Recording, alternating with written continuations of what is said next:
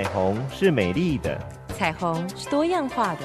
让我们一起来听，让我们一起来看彩虹旗的世界。高雄广播电台与树德科技大学人类性学研究所共同策划。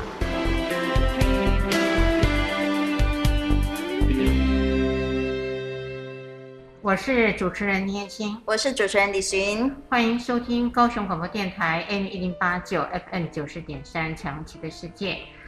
今天呢，疫情其实也还没有真正的解封。对啊，现在在微解封期间。对，是。那我也知道李寻主持人呢，这段时间是呃分流上班的，对对，居家的时间变多了。对，很多，因为趁着这居家，其实上因为学期期末嘛，正好就开始采取线上上课，我就都采取了居家办公的状态。为了什么？因为我觉得人与人之间的接触，我就减少，完全减少。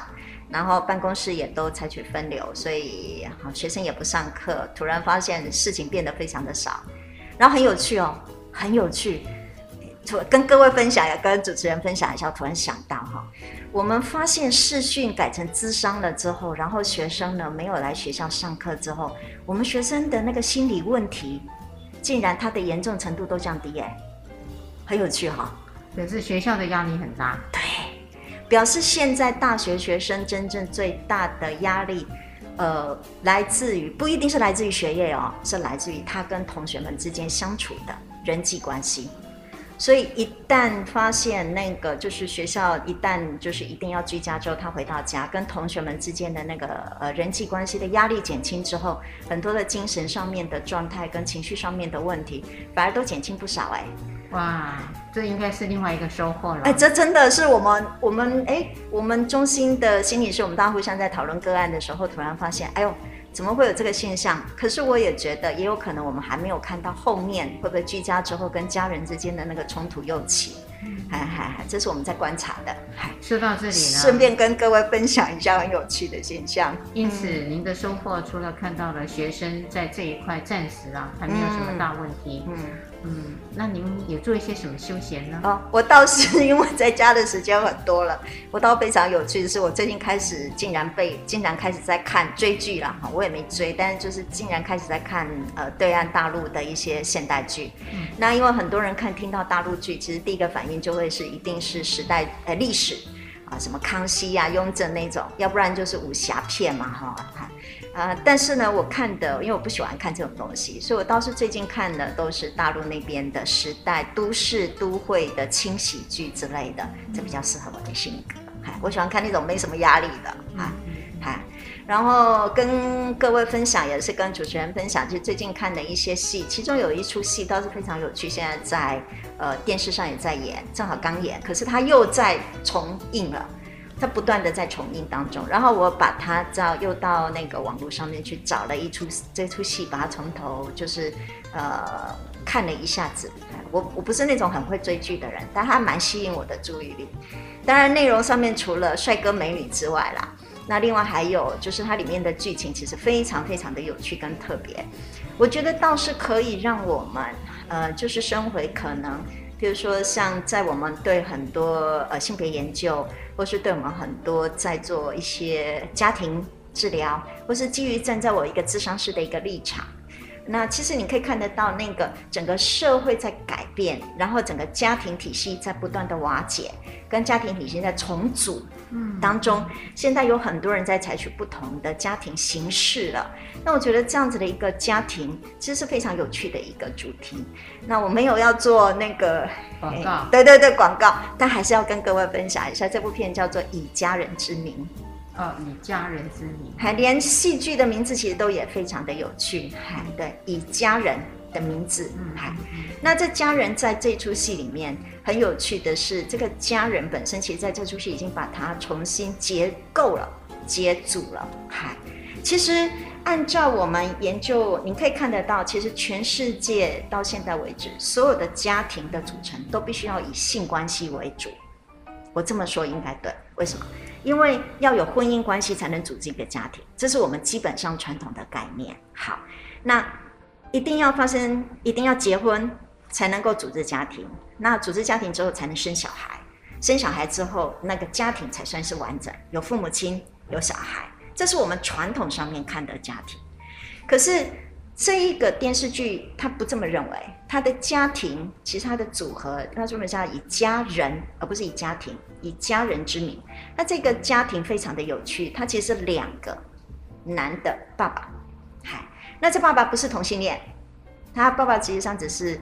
呃，住在同一个社区，上下就是一个公寓的上下楼的邻居而已。好，那他的原因是为什么会在一起？是因为他们两边的那个一个一个家庭，呃，一个男生啊、呃，这一对男生的呃太太死掉了，只留下一个很小三岁的可能一个小女儿，这样子，也是两个人相依为命。爸爸就开了一个面馆，然后养大这个孩子。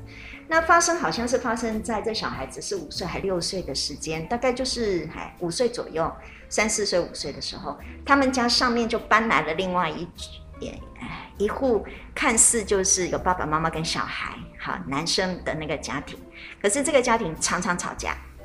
妈妈是因为她有她的女儿，因为有一次吃到核桃噎死了，好，所以他就把这个所有的罪就怪罪到他的儿子身上。然后他因此也把这个罪，他的那个罪恶感也怪到他的太他的先生身上，因此常常吵架。吵架之后，后来两个人离婚，离婚他就不要孩子，他就走了，义无反顾、毅然决然的就走了。走了之后，结果可是问题是，这个爸爸楼上的这一户林爸爸，因为他他就姓林哈，因为林爸爸他是警察，所以他根本没办法看顾他的小孩。所以就由楼下的这一个李爸爸呢，就把他孩子接收了。好，李寻主持人说到这里的时候，我倒是觉得很有趣的一个点啊，因为你刚刚说那个林爸爸，是因为呃他的太太跟他有了这个争执嘛，对对过世，而在这样的一个争吵过程中，呃他们离婚了。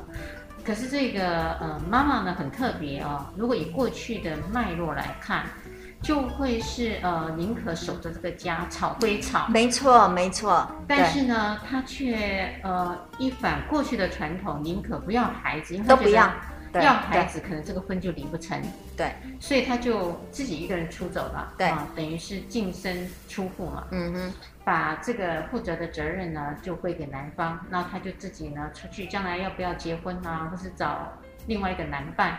他的自由空间就更多了，对，所以就跟我们过去的传统历史的女人的想法一样，不一样，完全不同。他就是就这么样子离开了，对，嗯，所以他也这样子的一个离开，其实上就把他所有这样子的一个经历就整个全部切断了。嗯，不过非常有趣的是，他后来其实过了大概呃七八年以后，因为他后来生了一场，就是发了一个大车祸，那到新加坡去，所以他。那个啊，半身不遂，这个太太，这个太太，他又要他的孩子回来去新加坡照顾他，全家人，他们，他妈妈这一边所有的舅舅、奶奶什么诸如此，因为他们家里啊中间又发生一些事情，所以这一家人用所谓的家人的名义，把这个孩子硬生生的要他到新加坡照顾他的妈妈。为什么？因为他们有两个有血缘关系。这样您可以知道，这部戏其实非常的有趣，就是“家人”这两个字，到底以什么东西来设定家人？嗨，就您现在说的，妈妈其实在当时候可以用，只是考虑自己啊的自由，跟考虑自己其实失去了女儿这件事情，她的罪恶感其实是非常非常深重的。可是妈妈因为这样的罪恶感，她没有办法去面对自己的孩子，也没办法面对自己的先生，所以她采取的是一走了之。可是，如果按照您说的，就是当我选择了一走了之的自由，嗯、是不是我应该为以后所有的自由而负责？嗯、对。可是，当他有需要的时候，他仍然还是回来，去用一种血缘的方式来禁锢。其实，在这出戏里面，其实他是唯一的坏人，应该这么讲。但他用这样的方式，甚至就是他周边周遭所有的呃那个。解决问呃，所有的相关的人士都会利用血缘，因为他的儿子有跟他有血缘，所以你就照理应该要放弃你所有的需要来照顾你的妈妈。所以这个东西就是在于，呃，当我们当这这出戏整个其实非常有趣的，就在探讨家人这样子的一个关系，到底什么叫家人？这个要是在台湾啊、哦，嗯，呃，当然孩子如果他提出他呃不要照顾、不要抚养是可以的哦。因为他在那段的时间里头，他没有去看他，也没有给他做任何的关爱跟抚养。对，这时候相隔这么久了以后，你突然提出说我生病了有需求，呃，你要来照顾我。其实，在我们台湾的法律上，嗯，呃，像这样的情形的案例常常有。那法官的判决通常就会考量到你这段时间也不见面，也不探视，也没有跟孩子有接近，嗯。你有一些需求的时候，你要要求孩子赡养什么？有些人会要求每个月要至少给他五千块啊。嗯，好，干嘛的？我见，对，我见过那种哈离家出走几十年的爸爸，突然出现在家门口的那一种哎，然后要他孩子要抚养他，因为什么？因为他全身都是病，然后又没有钱，然后又没有工作，那怎么办？法官就会判哦。啊这些的孩子免抚养之义务，哦哟，可以这样子哦。是的，他们的法律，那我就不知道现在有进步了呢，哈，嗯，哦，所以如果是放到台湾来讲，他妈妈呃，于情他有这样的要求，于法是不行的耶。对，我也不知道，不过当你也知道中国人嘛，哈，我觉得当时候这个孩子说真的，他也做了一个对当时候的整个情势是最好的决定，对。嗯那他因为他非常优秀，所以但他没有选择留在大陆读清呃北呃北大或者诸如此类，他就到等于算是就到新加坡来读书。这当然是戏剧里面编的。那当然他还是仍然继续他的学业，并且他去读了医学院啊诸如此类。加上他妈妈也很有钱，所以当然在这个在看似好像表面上的这些所有，他其实是无无。呃，不予匮乏的，可实际上他的情感面上还是非常非常匮乏，因为他从小他在很小，他妹妹死掉之后，他就承受到非常大量的这种压力跟很多的罪恶感。实际上，我觉得妈妈的离开对他来说会是一个好处，嗯，有一些好处的。为什么？因为妈妈离开了之后，不会有人随时随地在提醒他，呃，你妹妹的死是因为你给她吃的那个核桃，所以让她噎死了。对，所以没有人去提醒他这件事，而反而是在他成长的历程，那个楼下的这个爸爸，还有他的这些所有旁边跟他一起长大，他们叫三个兄妹。实际上这三个人都完全没血缘关系的，但是他是三个兄妹之间的关系，反而疗愈了他。对，非常有趣的一种。故事情节，是不是有两个男生跟一个女生？对对对，有两个男生跟一个女孩子，所以中间这一家人就一个女生。是，所以这当中其中有一个哥哥呢，喜欢这个妹妹。对对对对对，哎，你有跟上哦，你有看，你要跟我说你没有看。那因为我偶尔看，因为你在讲的过程里面，我想说，好相似的一个画面。是是是，两个哥哥，然后一个妹妹。对对对。那那个妹妹，她实际上才是真的，就是这个李爸爸他自己亲生的。可是他，他就是认为，反正孩子来多一双筷子，而且他又会做面馆，然后他也可以养，所以他就等于是他一个人就担起了这三个孩子的抚养之责。那这三个孩子实际上都各自有发展，两个男生学业、运动各方面都很优秀，他自己的女儿反而读书不行。可是他自己的女儿就去木雕啊，做那个艺术啊，什么作业。这个女孩子的性格其实我还蛮喜欢的，我觉得就是很开朗，对对，很乐观，嗯，嗨嗨嗨。然后他的哥哥很喜欢他，一直想要娶她，对对对。然后他都一副呃搞不清楚状况的样子。没错没错，但他们两个非常有趣，我觉得那个当然这里面还有可以探讨，就是在我们呃亲密关系里面的研究，其实都可以探讨。到底是不是真的哈？青梅竹马比较好？这其实我觉得这个戏剧里面，我一直在思考这个问题哈。青梅竹马是不是真的？就像我们传统上面认为，青梅竹马真的比较好？发小、闺蜜哈，发小啦哈，是不是真的以后的关系可以建立到一个亲密关系，可以到结婚啊，到这样子的一个情况？我觉得这也是这出戏剧里面其实也可以提出来，有很多这样子可以考虑、可以可以去思考的一些议题。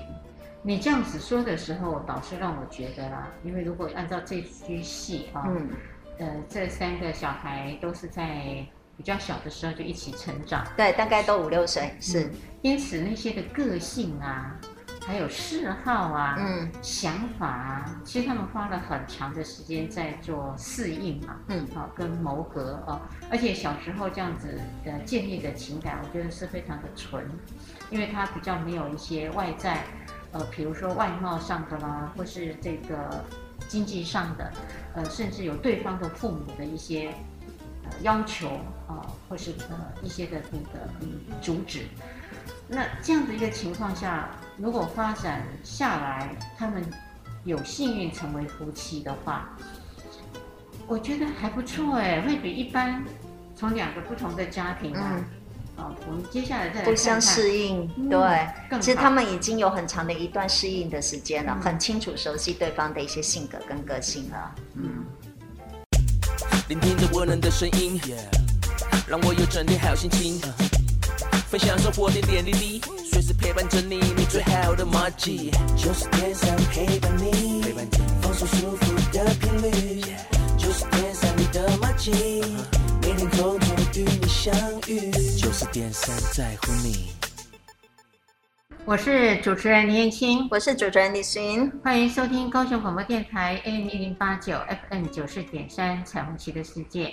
我们刚刚呢，其实谈到呃中国大陆一个影片，就以家人为名，呃，以家人之名，对、家人之名电视剧啊，然后谈到了什么才是家嘛？对对，什么是对？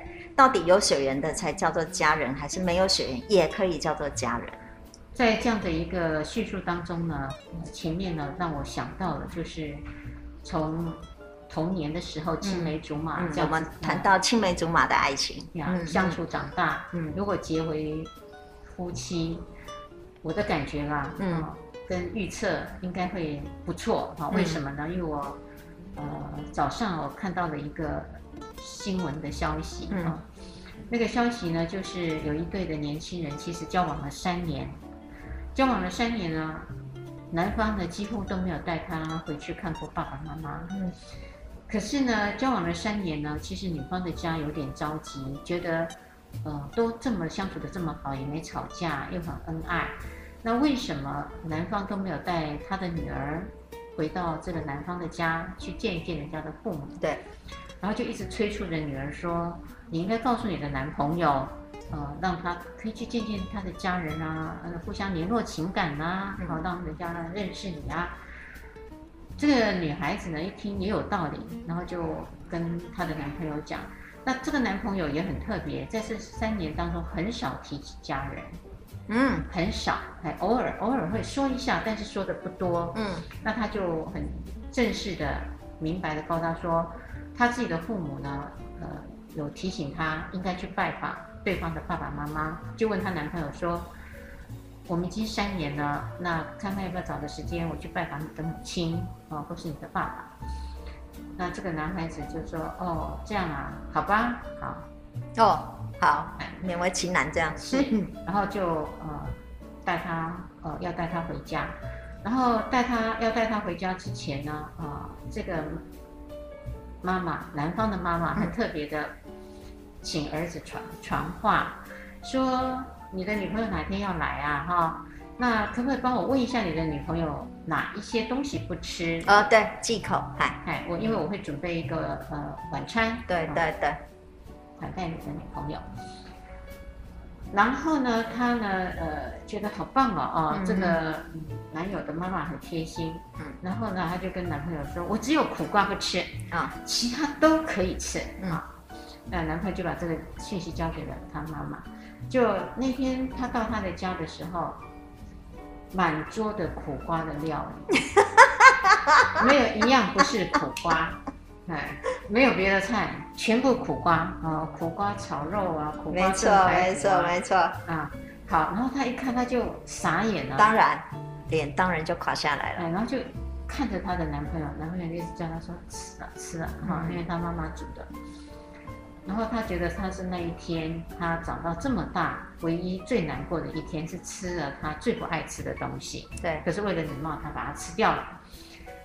呃，这时候呢，男方的妈妈在洗碗的时候，很温柔的告诉了这个女方，说：“明明啊，你最不爱吃的也都吃了，不是呗？”嗯哼。然后。他整个人呆掉，然后自己呢很难堪，啊，因为她觉得，哇，这个未来的婆婆其实是很厉害的，她用温柔的拒绝，温柔的拒绝，就是我要告诉你，谁才是这个家的主人，嗯，呃，只有我当权，我决定了，你说你不爱吃什么，没这回事，就是吃。所以她后来想了一想，她不能嫁，对呀、啊，完全不能嫁。因此呢，她那一天吃完以后，马上打了个电话，嗯，给她男朋友说：“谢谢你这三年对我这么好，几经呵护，其实是我很棒的一个男朋友。可是呢，那天晚上你妈妈的那个温柔的拒绝，我已经知道你妈妈的意思了。”那我觉得将来纵使我们在一起，可是这个会是个很难处理的问题。嗯哼。因此我决定我们分手。嗯。那也期待你将来可以找到一个符合你母亲的女孩。嗯。好。所以呢，我看到这个新闻的时候，就想到我们刚刚在谈的部分。嗯。因为他们等于是来自于不同的家庭。对。那这个母亲，呃，当时在运作这个菜肴的时候呢，其实那个爸爸是安静的。男方的爸爸是很安静的，因为太太就很气势凌人嘛，就表示说是他的母亲是家中最有权的人了。因此，如果能够从小时候两家嗯都清楚，然后又玩在一起，嗯，我觉得这样子的情感哦，将来成为亲密关系的两个人是很棒的呀。比较起来哦。如果从这角度来看，我倒是认为是。不过呢，因为他这出戏里面其实另外一个感人的一个东西哈，是他认为为什么两个人为什么会在一起哈？他呃那个凌霄男生跟李尖尖说了一句，他说哈，我已经跟他们，因为他们三个人一起都相处在一起，他说我已经丧失了跟其他人相处的能力了。哦。你知道，他那个意思就是，我除了跟你们两个相处之外，我已经不知道该怎么跟其他人相处了。所以，就像你说的，就是那个成长的整个的历程，为什么？因为我觉得，呃，我觉得这应该是有一个非常重要的大前提是，是因为这个关系本身是好的。这个关系必须要是好的，嗯嗯、而且是健康的，因为有太多人的关系，它其实上是不健康。嗯、我们这么说，太多人意识是很多人都认为父子啊、亲子之间的关系，它应该是好的，实际上不是。很多的亲子关系，它其实是具有伤害跟毒性的。我认为很多人的关系都是有毒的。可是如果从这出戏里面来看，就您刚刚那个意思提醒，为什么会可能青梅竹马？是因为那个青梅竹马的关系是具有疗愈性的，跟具有好的、跟健康的，它是允许人在不断的成长跟改变。可是两个人他们的关系仍然是好的。不像是您刚刚说的，妈妈对于孩子的控制，或是任何一个人对另外一个人的控制，他其实是不让这个人成长跟长大的。嗯，所以这个人永远只会被控制或是被呵护。那如果是有一个人，他的个性是喜欢被控制，那他们两个就会形成了一个，就是一整个圆，我包着你的这种，我可以控制你，跟我包着你。那当然两个可以一起长大，可是两个人只能。嗯，这样子他就无法融入其他人进来了。可是像他们的关系，如果是一个具有疗愈性，并且具有好的，其实每一个人都在成长的历程，每一个人在长大的历程，他仍然还是可以看得到那个关系在不断的呃加深跟加厚的。我觉得这样子的关系可能才会是对的跟好的，而不是在于时间的长短。嗯嗯嗯。我觉得这点是真的很重要。嗯，健康的关系比那个不好的关系，呃的相处，纵然是呃青梅竹马，对相信那个也就变成负面的了。对对对，嗯、也有可能他们两个青梅竹马，也因为因为呃你也知道我在看那个 《爱情保卫战》看很多年。你因为看到有很多人的那一个关系，虽然是时间很长久，可那个关系是不健康。他仍然虽然青梅竹马是发小，可他最后还是会有人因为受不了了，所以他就要挣脱了。可是，呃，我们现在在谈的这种青梅竹马的关系，它是互相基于理解、了解，可是也互相可以让我也可以成长，你也可以成长。那种是又既有开放的，可是又既有两个之间的那一种封闭，可是两个又互相。可以不断的去长大、去成熟的，我觉得那样子的一个关系是一个好的关系的。对，所以在这部的戏里面啊、呃，我听李寻主持人您说到，他们是从童年一直演演演到他们成长的过程嘛啊？哎，没有，他中间当然跳，因为你也知道，他 不可能找那么多人来演，他就演一个小的，然后突然跳到高中 一年级，okay, 第一就是高一第一天，你知道后面那集是高一第一天，李尖尖要上，也尖尖要上高一第一天，那他两个哥哥都已经高三了。所以就是那一天开学那一天，突然从小啪突然跳到高中那一天，啊嗯、所以这个突然的长大。也有这个青春期嘛？对对对对。那这个青春期里边，这些的哥哥们跟这个妹妹呢，有有没有发生一些什么有趣的事？哦，有有有！我每次看到之后，都觉得突然觉得，哎，这也是我们性教育应该要着力的地方。那个就是高中，因为高一了，我那天还在想，怎么这么慢？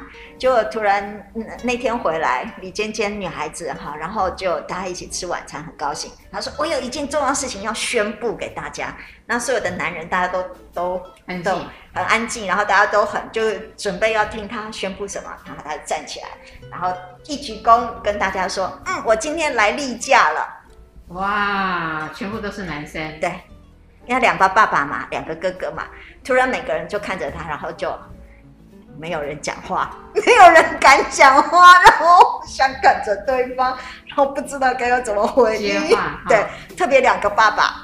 嗯，对不对？这时候应该爸爸要怎么样嘛？就两个爸爸就互相，你看我，我看你，不知道该怎么回应这个问题。当早看到这一出，实在笑死，笑死了。所以这也回应到我们平常在做性教育的时候，就会有人在问哦，没错，说因为爸爸是个男性，对，所以当女儿来了这个月经，对。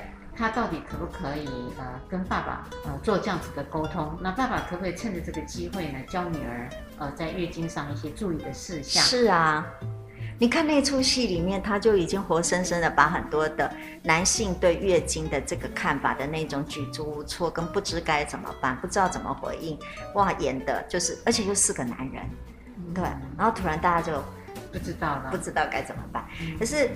这出戏也很有趣，是这个女孩子自己是用一种开朗的、愉快的、非常兴奋的一种状态来迎来她的第一次的月经。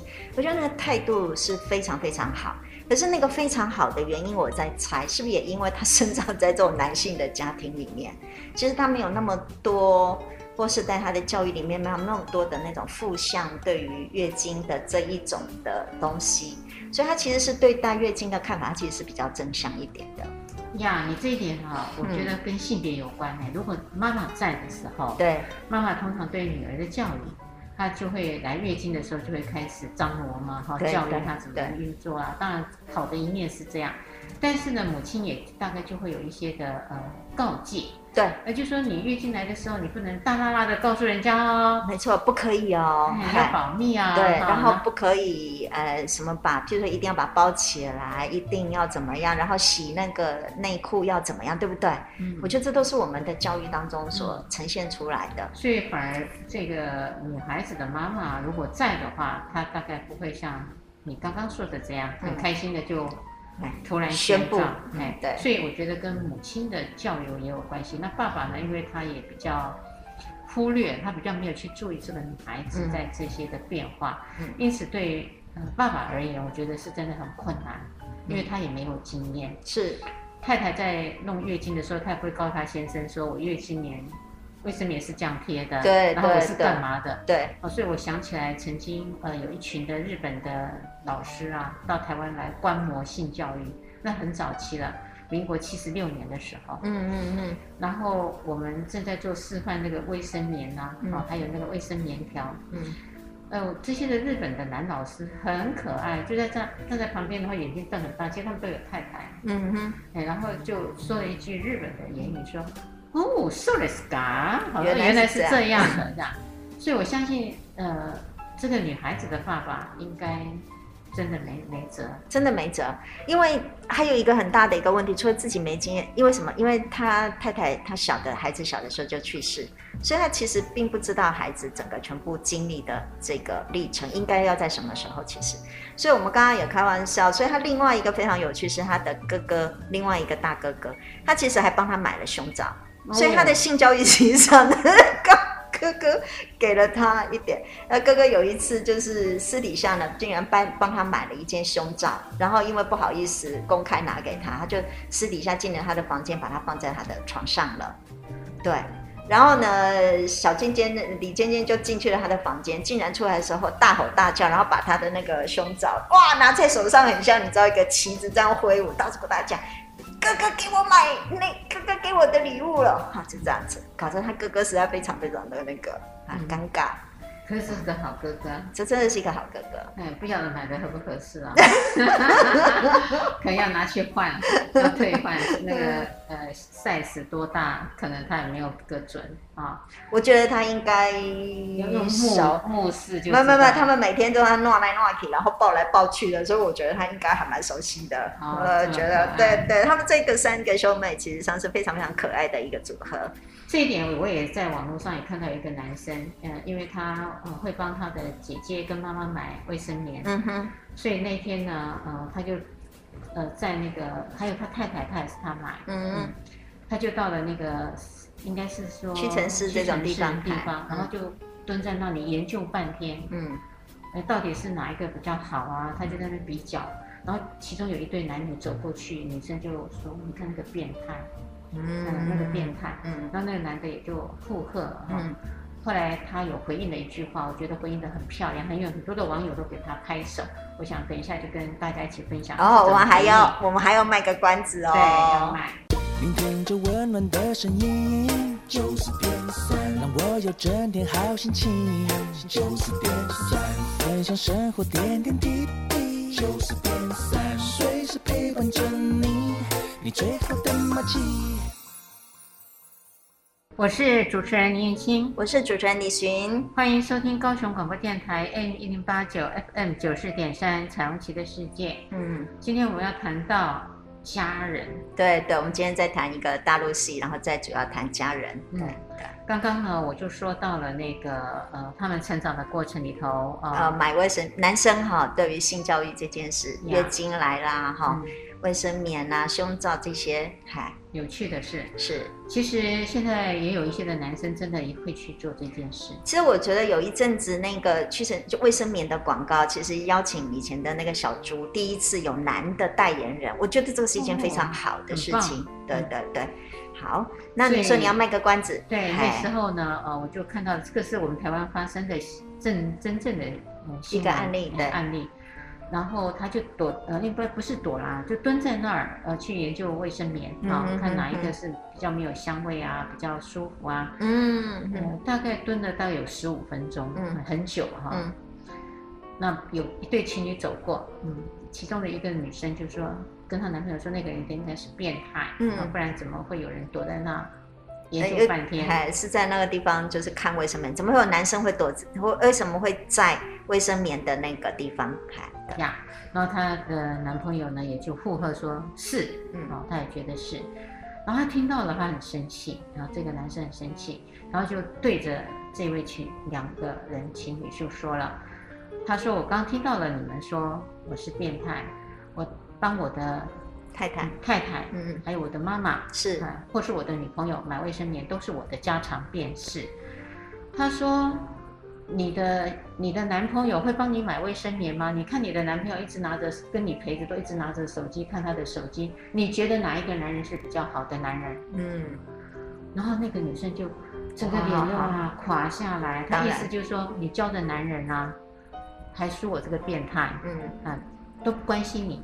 沿路都只看着手机，下面的网友们呢，哇，就给他喊赞啊，赞啊给他一颗心啊，说很棒啊，呃，就是要对这些人哦，呃，不了解的人，而且随便给人家一些的恶劣评语，要给一个回应，而不要很善良的、默默的就去做自己的事情，然后就好像包容了。没错，没错，这就是旁观者，意思说，当你没有说的时候，实际上就是赞成的。嗯，对对，不过我觉得这点说真的，要像一个男生这样子，譬如说像男生如果去到女生的 内衣，嗯，要去选购内衣，我觉得对男生来说也应该都是一个大挑战，对不对？是的。然后他要走过那一排，整个全部都是卫生棉，要不然就是保险套啊、女性用品的这个，我觉得可能对男性来说也都是一个蛮大的一个哈冲击。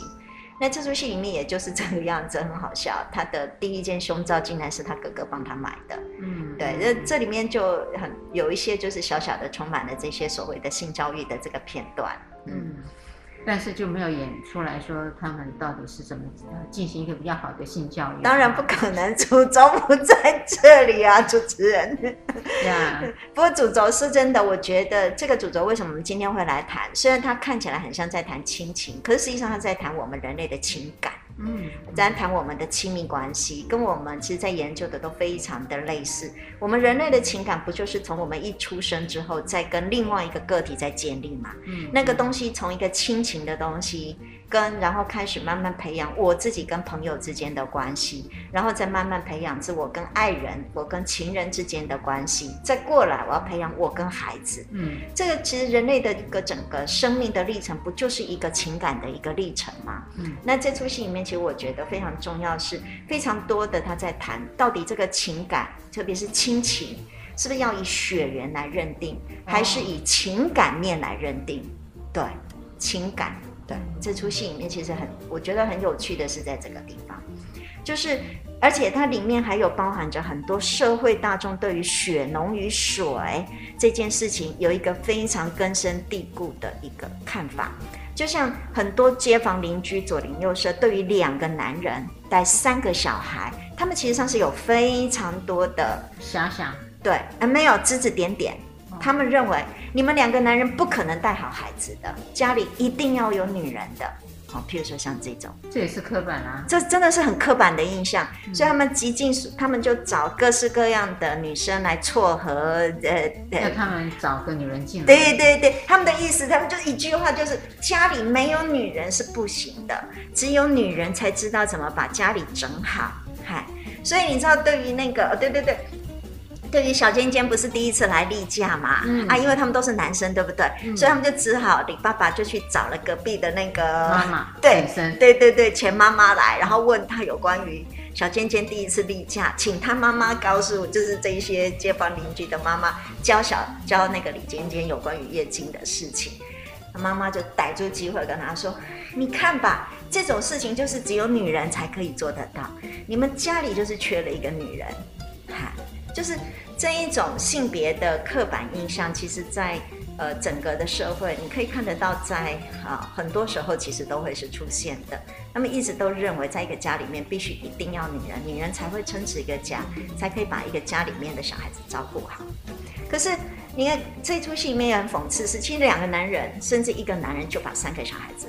都照顾得不错了，嗯，还都培养得很好，嗯，而他在培养他们的，不是说希望他们要能够功成名就，嗯，不是希望他们一定要功课好，不是希望你未来风华腾达，而其实上他是用一种比较默默的、温暖的，就煮好的东西给他们吃，然后给他们供应他们最温暖的那个情感面，嗨。这个很棒啊！嗯，为什么呢？因为其实华人社会的父母呢，嗯，除了呃温饱啊会有，但是呢那个功课的要求，对对对，呃，还有另外就是期待，给孩子是很大的压力。嗯，这个呢也让我想到我前天呐、啊，呃，因为我去打的那个莫德纳。哦，你你确定去打了？我礼拜天打了，礼拜天打。呃呃，现在还有一点点叫做那个莫德纳手臂，不过它比较轻微，有的人就肿得像蜂窝组织炎。是是。那孩子们知道的就试训嘛啊，就看看我 O 不 OK 这样。嗯。那刚好呢，我就坐在这个办公室里面，嗯，后面都是书架，嗯，呃，用视讯。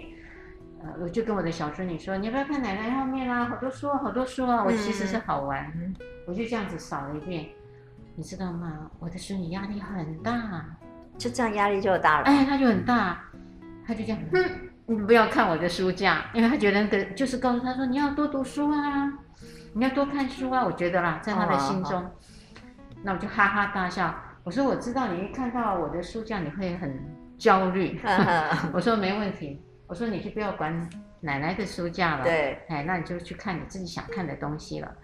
所以我就在想，有时候你没有真正期待跟要求，你只不过是下意识或是没有意念的，呃告诉他说我现在处的环境是什么。对，那孩子呢，其实我觉得已经有在这样子的氛围里头，嗯，被要求了，嗯所以他一看到的时候，嗯，就显然的不开心了。嗯，回到你刚刚说的那个影片里，我觉得那两个爸爸做的很棒的地方，就从来没有明着暗着，嗯，给予这些类似啊哈、嗯这样的一个期许，那他们就会很自在。对书就是自己想念，对他才会去念，对而不是被要求或期待的去念。对，对，所以在这个戏里面，其实很多的东西里面，其实看到就是人与人之间的情感。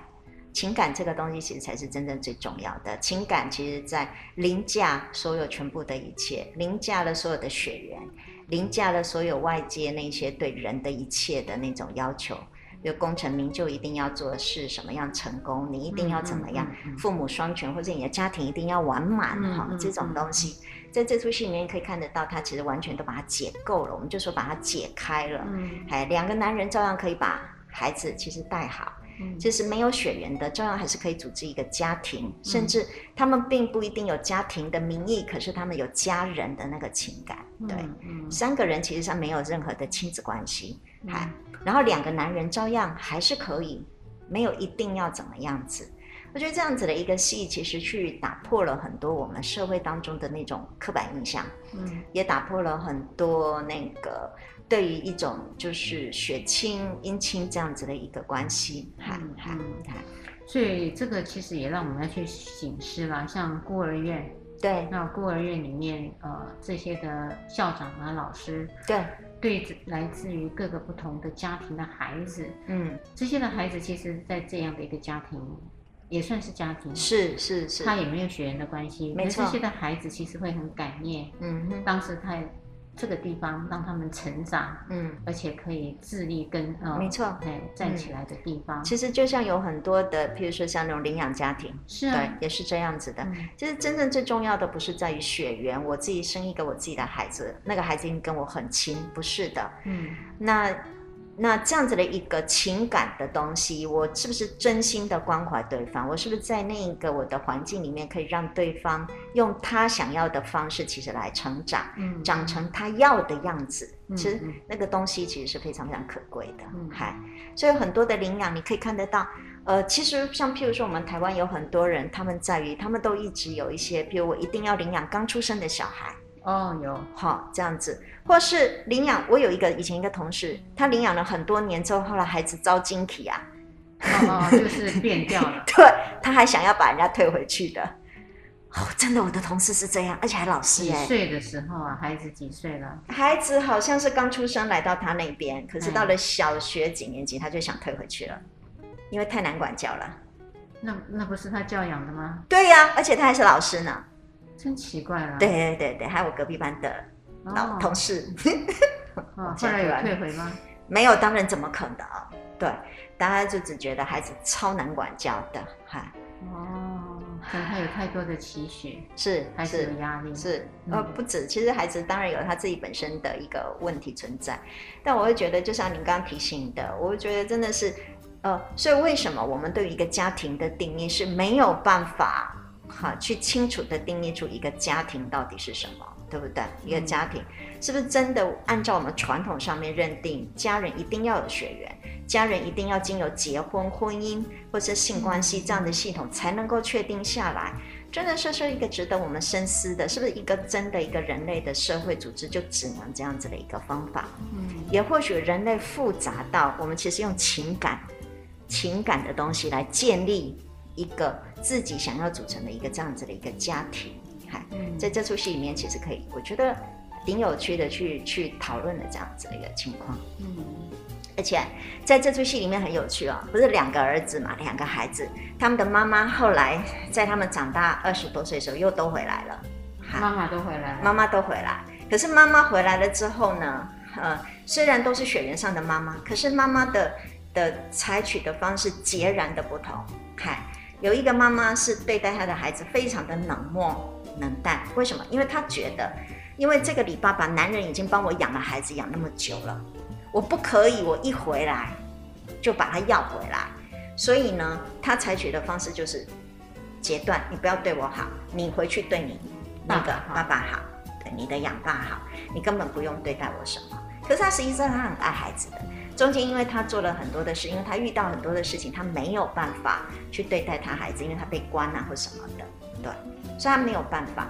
可是另外凌霄的妈妈采取的方式就是完全极力的掌控，嗯，因为你是我的孩子，你就应该要按照我的方法来做，我爱你怎么样，你就应该要怎么样子做，因为你是我的小孩。可是中间的那一个十几年，其实上是都没有，哎，付出的，对。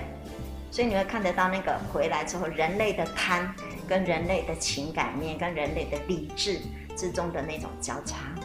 嗯嗯，那孩子怎么回应？我也很好奇。哦，两个孩子对两个妈妈，其实，哎，因为那个谁啊，凌霄，因为他妈妈回来，他们后来他就觉得。呃，他没有办法改变他的妈妈，所以他只好跟妈妈保保持距离，因为他妈妈对强制一定强制孩子控制那个，因为他自己本身身体上的关系，所以孩子他要求孩子到加拿大，哎，到新加坡去照顾他，可他就极力的掌控孩子，嗯，已经到了一种情绪勒索的一个状态了，嗨，所以他就选择不是接近，不是，他选择跟妈妈保持一个距离。可他又不得不尽到一个孝道，所以你可以看得到中间那个冲突。中国人传统上面，我又要我一定要孝顺我的父母亲，可是我又明知道我父母亲不是好父母，嗯，那个冲突，嗯嗯。那另外的那个呢？另外那个是他既爱又恨，你知道吗？既爱爱他妈妈，想念妈妈，可是妈妈回来了之后，竟然跟他保持一个距离。那个中间那个。既爱又恨，然后就像很像那个磁铁，一下子又怎么样？可是他们中间因为妈妈想通了，李爸爸告诉他，既然你爱孩子，你就得表现出爱他的样子，所以两个人后来和解。哦，嗯，就做就做成自己啦，不要刻意的把自己变成对另外一个人。我觉得很重要就是，如果你爱对方，你就把它表现出来，诚实的说了，对，就是诚实吧。好，所以我们今天的结论就是有爱。就当下表现，也诚实的说出来。是是是，很谢谢这个李璇主持人给我们解析了，而且也分享了他看到的这部影片。哎，我们没有自助性行销哦。好，欢迎继续在每个礼拜天晚上的十点到十一点收听高雄广播电台 AM 一零八九 FM 九四点三彩虹旗的世界。拜拜，拜拜。